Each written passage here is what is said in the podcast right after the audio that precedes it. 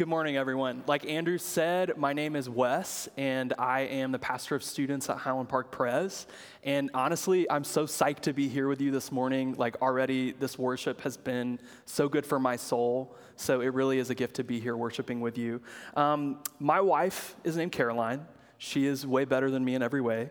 And we are just coming off of an extended vacation which was super awesome and should have resulted in me feeling really rested. But how often do we actually need a vacation from our vacation? Do y'all know what I'm talking about? It's like when you get out of town, then coming back and trying to re enter into the daily flow of life can be super challenging. So I don't know about you, but when I'm in situations like this, I start kind of getting stressed out and I'm spinning internally about how stressed I am. And then that makes me more stressed and it affects my mental, my physical, my spiritual health. And so then I try to find things to de stress myself like different things that I can do. Uh, so, what are some of the ways that y'all de stress yourself? Just shout them out. I'd love to hear some examples. Eat. Okay, that's great. I love I, I love eating. What's something else from someone out here? Yeah. Music. That's awesome. Any more? De-stress? Sleep? Okay, yeah, I got to work on that. Like insomnia is kind of a thing right now, but that we'll we'll pray later. Was there one in the back? Walking. Okay, great, great. I love that. Walking. A lot of people say exercise. Like for me, exercising is really big. Um, one thing that I didn't hear, however, was listening to podcasts. Uh, anyone here into true crime? Yeah. Um, my wife and I love it, which probably raises some questions. But I was listening.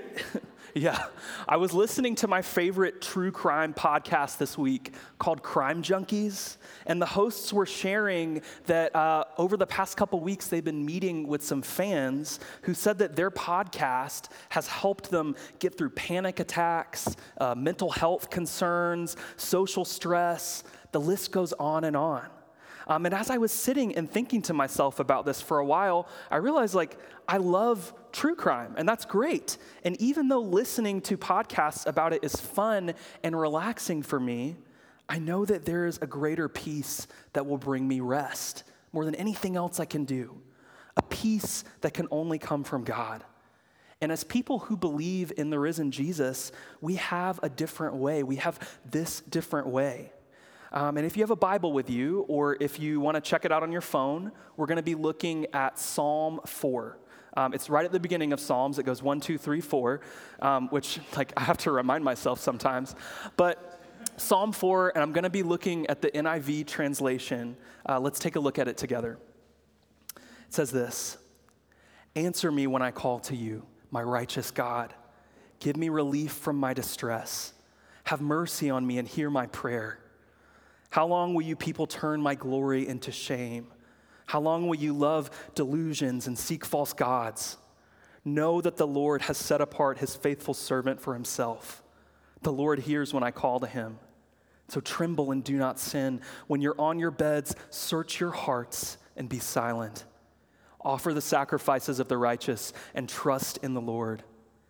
Many, Lord, are asking, Who will bring us prosperity? Let the light of your face shine on us. Fill my heart with joy when their grain and new wine abound. In peace I will lie down and sleep. For you alone, Lord, make me dwell in safety. This is the word of the Lord. Thanks be to God. Please pray with me super quick.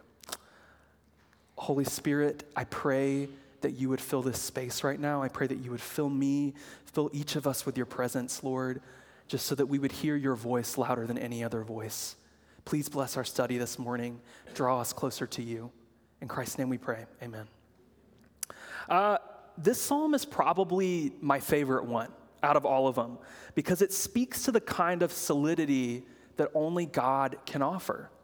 It has this centering quality that, for me personally, kind of opens my heart to God's perfect peace. In the Anglican tradition of Christianity, there is a prayer service called Compline or Compline. We were talking about it earlier. I think it's like a tomato, tomato kind of thing. Um, But in her book, Prayer in the Night, Reverend Tish Harrison Warren makes Compline the focal point of the whole book. Um, and she explains that it's part of what's called the daily office in the Anglican tradition, which is really just a series of prayers that are repeated at different times throughout the day to connect all Christians to God together. All of these prayers are written based off of Scripture. There's a lot of the Psalms in the daily office, um, and the words of Scripture are prayed out in the prayers. Uh, Compline is the prayer that you're supposed to pray just before going to bed, and Psalm 4 is a big part of it. Even though I'm not Anglican, I personally have adopted the practice of praying Psalm 4 at night as a way to remind myself of God's peace before trying to fall asleep. And if you look at the scripture through the lens of someone trying to get ready to sleep, the psalm carries a different weight. Because sleep is where we get some of our most important rest and rejuvenation. If you can't sleep, you can't function, and your stress and anxiety will magnify themselves. I mean, how many of us toss and turn because we're weighed down and stressed out about something? How often do we try to find fixes for this that actually have no connection to God? Psalm 4 is a reminder of the peace that God can give us that will truly bring us rest. Let's read it again with that in mind. Answer me when I call to you, my righteous God. Give me relief from my distress. Have mercy on me. Hear my prayer. How long will you people turn my glory into shame? How long will you love delusions and seek false gods? Know that the Lord has set apart his faithful servant for himself. The Lord hears when I call to him. Tremble and do not sin. When you're on your bed, search your hearts and be silent. Offer the sacrifices of the righteous and trust in the Lord. Many, Lord, are asking, Who will bring us prosperity? Let the light of your face shine on us. Fill my heart with joy when their grain and new wine abound. In peace I will lie down and sleep. For you alone, Lord, make me dwell in safety. You alone, Lord. This psalm touches every type of stress and anxiety that could possibly keep us from peace. Verse 2 touches on judgment from others and being put down. It talks about insecurity and being caught up in false idols or false gods. One thing that people who are closest to me are constantly telling me is that I need to slow down and do a little less. I'm, I'm kind of like a type A guy. Maybe you're not reading that from where you're sitting, but I, I am. Coffee. So um, I can tend to be a little bit of a workaholic because I love moving things forward. And I honestly always want people to think that I'm successful and doing a good job. It's an idol for me. And because I work in ministry and I'm serving others, it's really easy for me to delude myself into thinking that I'm overworking for God's glory when I'm really doing it so that people will think that I'm successful and that I'm doing a good job. That's a false idol. And that causes stress and anxiety and burnout in my life. If you're living for an idol, you're living for something that's not alive and that can't breathe new life into you. So you're burning all of your energy for something that just takes and takes. However, our God is a God who gives. He gives us peace, He gives us new life.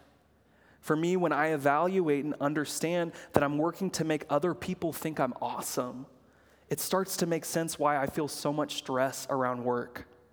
I can't read people's minds, so I'll always be stressed out about whether or not I'm doing something that's impressive enough, burning all my energy and stress into an idol. God, who is alive, does the opposite. He wants to replenish us and bring us new life with his peace. Moving on, looking at verse 4, we see temptation and addiction one of the primary stressors that can cause us to dip into places where peace is absent. One of my all time favorite singers is Stevie Nicks from Fleetwood Mac. Maybe you've heard of her. She's got that kind of like gnome sounding voice. I don't know. I'm not going to do an impression, so don't look at me, Andrew. She is an international treasure.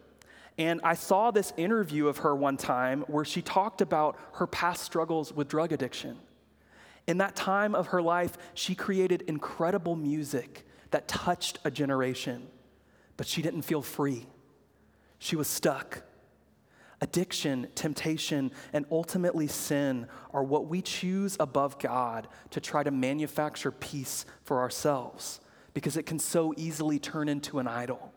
But this never really works. You can have a great night out with your friends that completely alleviates your stress in the moment, but when you wake up the next day, you're right back where you were.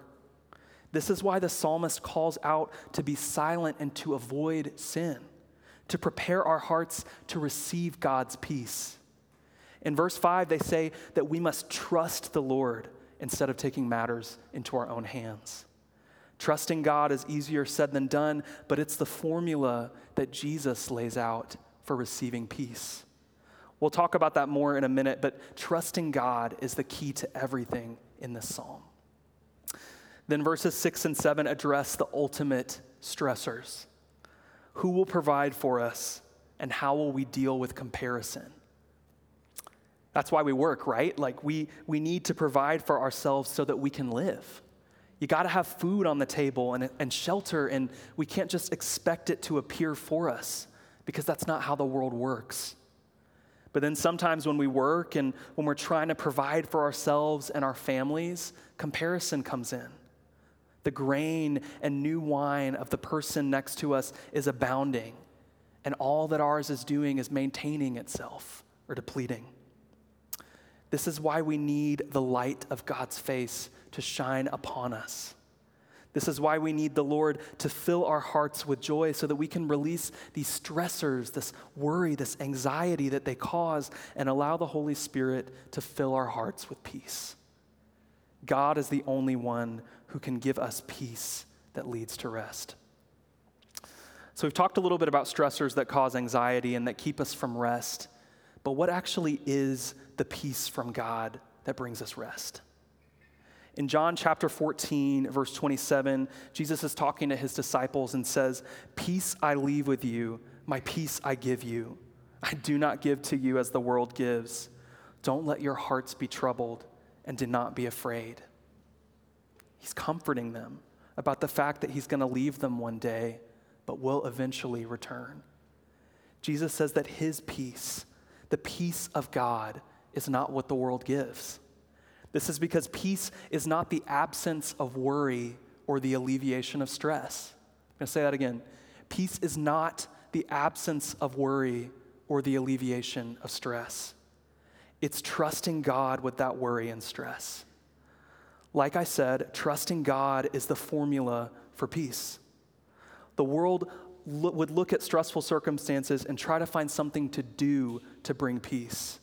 And truly doing things helps alleviate stress. Those true crime podcasts give me another thing to focus on so that my mind can take a break. But they don't bring actual peace because the stress is still there when I finish them. It comes back. True peace that gives us rest can only come from God and from trusting Him with what we're walking through.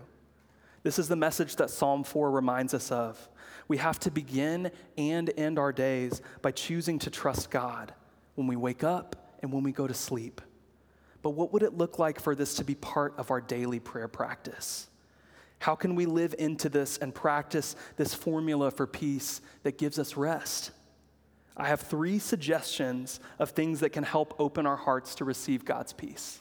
And they are to keep praying, to keep listening, and to keep trusting.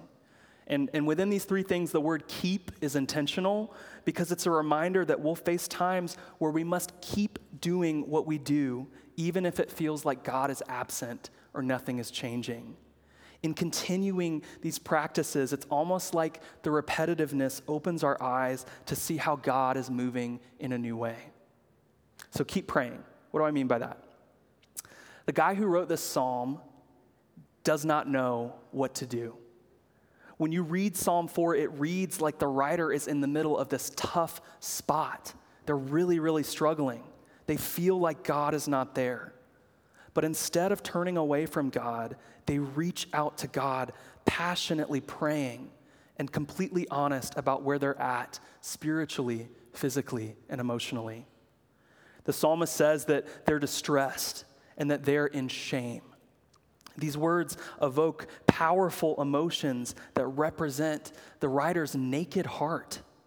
So many of us feel wary of being completely vulnerable with God because we worry that He won't accept our true feelings. The fact of the matter is, though, that God knows what is going on with us more deeply than anyone ever could.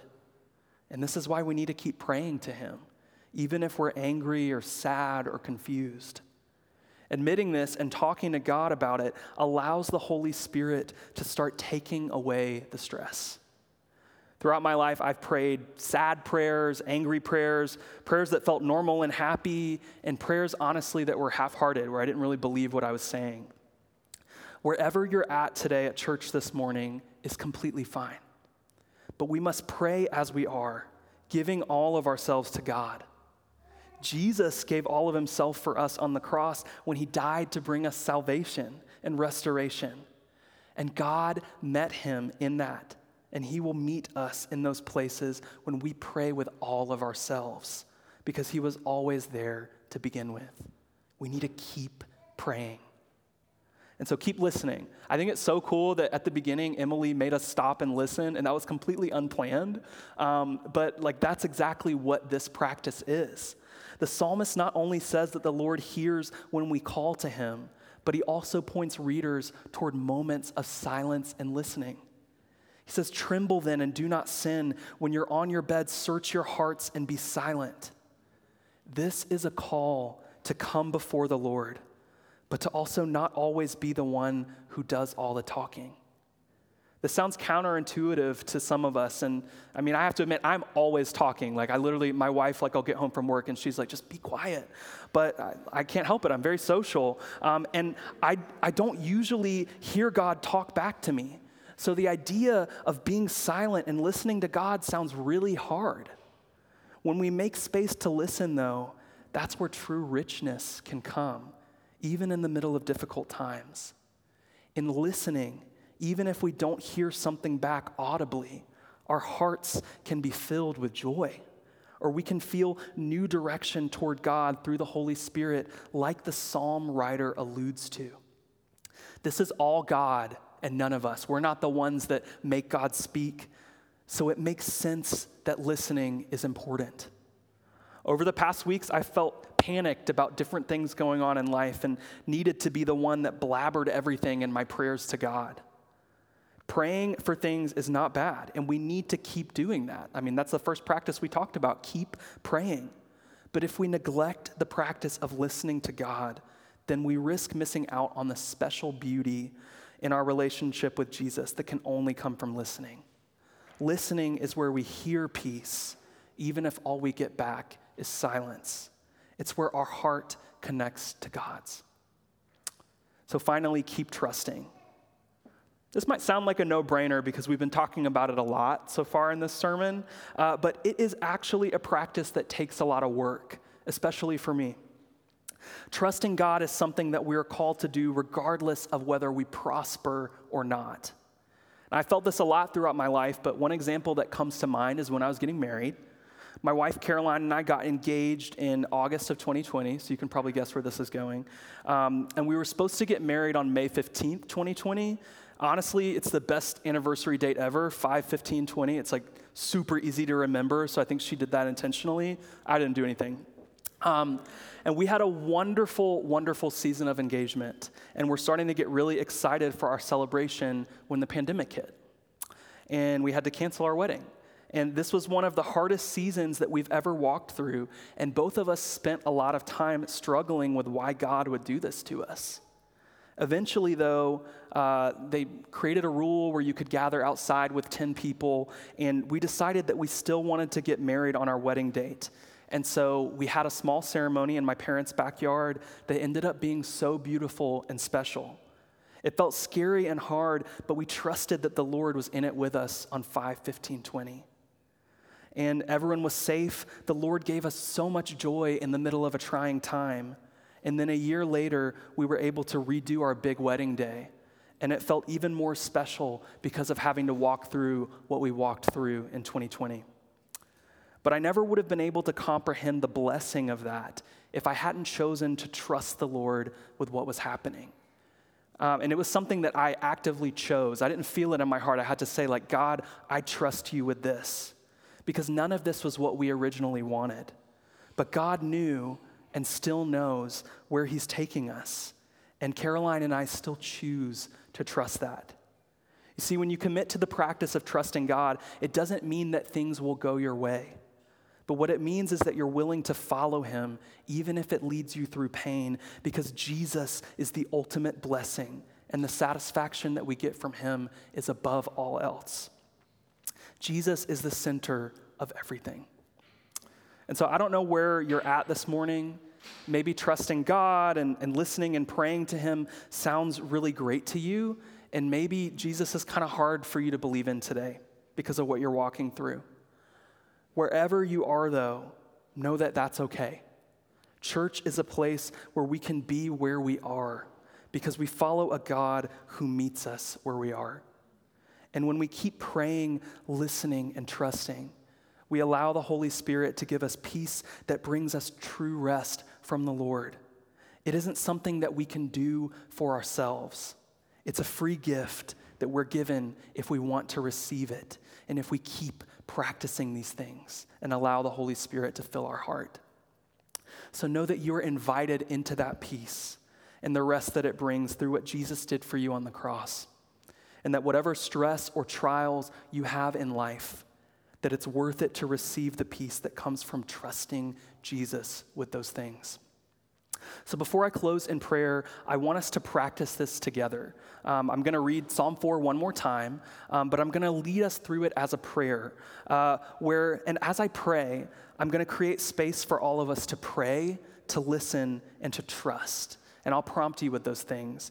But remember that this peace is a gift as we pray and that by continuing to practice these things, we can help our hearts be ready to receive it. And this is something that I encourage you to do as you go forward from here as well. Psalm 4 is always in there after Psalm 3 and before Psalm 5, so you can always get back to it. So please bow your heads and pray with me. Lord, we pray that you would answer us when we call to you because you're righteous. We pray that you would give us relief from whatever's distressing on us, that you would have mercy on us and hear our prayer. We pray to you now, Lord, hear our prayers that we utter silently in our hearts.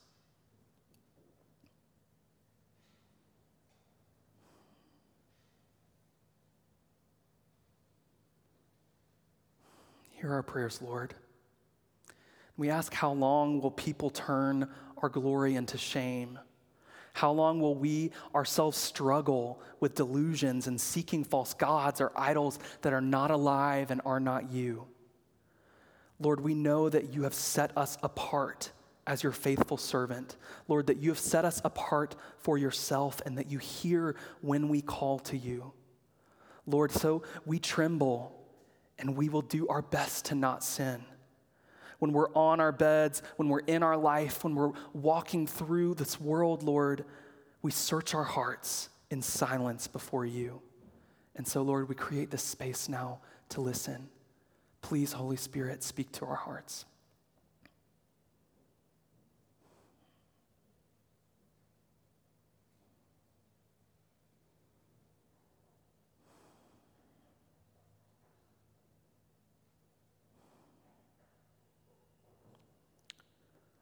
Lord, we offer the sacrifices of the righteous to you. We, we give you ourselves, our hearts, and we trust in you. We claim that we trust you, Lord, because many of us are asking, who will bring us prosperity? Lord, how are we going to make ends meet? How are we going to make life work? And Lord, we pray that the light of your face would shine on us, that you would fill our hearts with joy, even when other people's grain and wine abound, when they're doing better than we are. Lord, we don't want to be jealous. In peace, we want to lie down and sleep and trust that you alone, Lord, make us dwell in safety. And so we take a moment now, Lord, and we trust you with whatever we have going on, Lord. Let your light shine upon us. We trust you, Jesus. And in your name we pray. Amen. So, like Andrew said earlier, this table here is a sacrament, meaning that it's something that we set apart to remember Jesus. And like how I was saying earlier, how trusting God is the formula for peace, this table is another way that we can practice trust. Because at this table, we remember Jesus and we believe that the Holy Spirit is present here with us in our remembrance. And so, just like the disciples did that night, I want to invite you in your heart to sit here at this table with me.